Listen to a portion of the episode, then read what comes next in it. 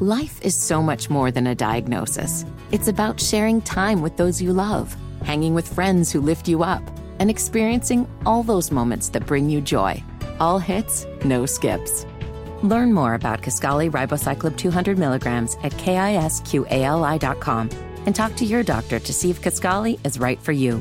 So long live singing to the oldies, jamming out to something new, and everything in between.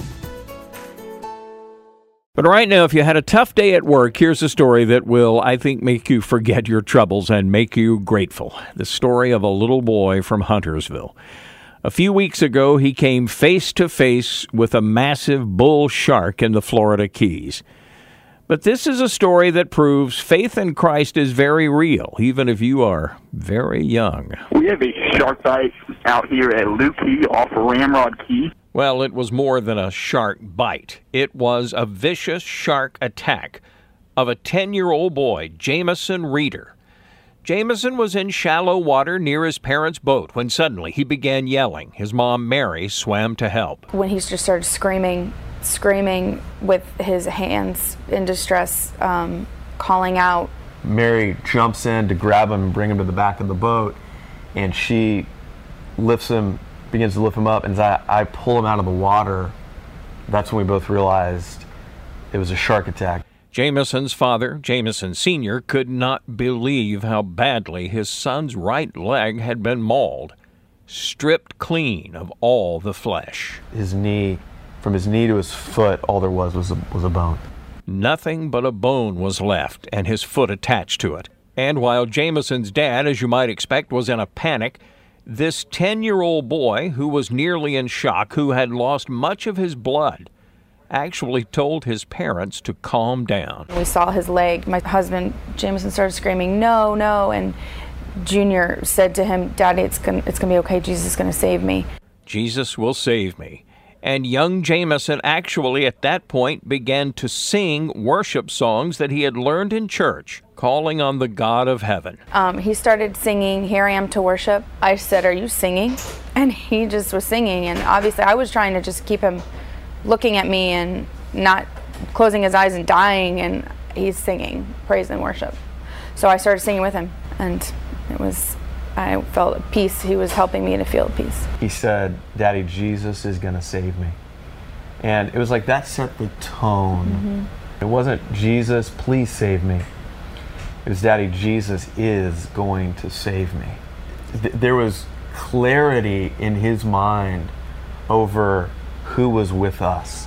And while young Jameson remained calm, his father began to yell for help from nearby boats. He knew he needed a much faster boat to get help for his son. We got to another boat very quickly, and as we approached, we began I began to let everybody know shark attack, immediate medical attention, 911, help, help, help. 911. We're in a boat, uh, next boat over to us, they got a shark bite. They need help. Other boaters quickly dialed up 911 and on one of those other boats was a certified medical assistant with a bag of medical supplies. She jumped into the water, not knowing if the shark was still around, and swam to help Jameson. And as all of this is happening, 911's on the phone. We're, we're, we're lo- locating where we're going to meet them. Lucy, are you guys out on land already or no? No, we're not on land. We're still in the water. Finally, the Reeders handed off their badly injured, singing child to strangers in a bigger boat. And I just said, We can't wait. Save my son's life. You have to run him in, you know, right away. And I picked him up and I kissed him on the forehead. And, and I thought that that would be the last time, that could be the last time I ever saw our son. Jameson quickly got to shore in that faster boat where Lieutenant David Milan, a paramedic, put the boy into an ambulance. I have never in my short tenure of 11 years, I've never seen a shark bite this intense. It was intense. But after singing songs and saying that Jesus would save him, young Jameson also reassured this paramedic that all would be well. One of the most shocking things, and I'll tell this story to anyone. I went to go start an IV on his on his arm, and I had to lean over him to start the IV, and my chain popped out, and I have a cross on my chain, and he looked at it and just stared at me right in the eyes and he's like, Are you Christian? And I'm like, how is this child in this time that he is possibly going to lose a leg talking to me about God and Christian? He was not shy about talking about God, even in the midst of all this difficulty. Jameson had to be flown to Miami. His leg had to be amputated. In all, he's had four surgeries. He's doing well, eager to get back home to Huntersville. And what has so many people talking who were involved with this case is how young Jameson kept telling them all about Jesus. Surgeon Aaron Berger amazed at the young patient. There's no question that this child, I, I, I suspect he was quite mature before all of this happened, and this has been a obviously life changing event for him. And he has taken it better than anyone I know could have, better than I would have. And I am in, immensely impressed by his care for others. He is more interested and more worried about everyone around him than he is himself.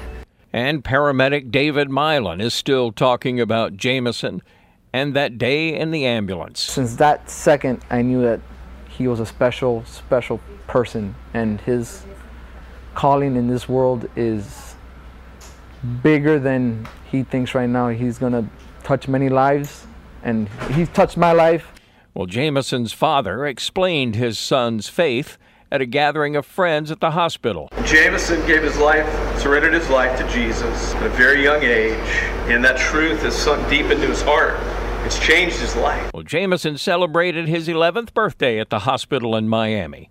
He felt up to a brief interview and said he's eager to get back in the water right at the spot where that bull shark attacked. I'm going to go back in the water, and I'm going to go in the same place where I got bitten. Done.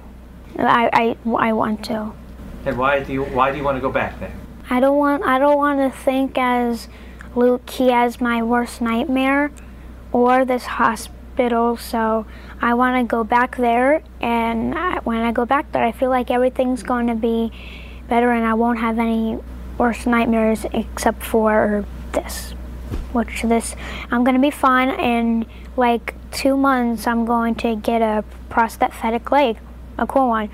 And even and when I play basketball, the guy who is going to give me a prosthetic leg, he said that I'll be able to jump higher with one of my legs because it'll it'll have a spring to it, so I can dunk. That's way cool. I know.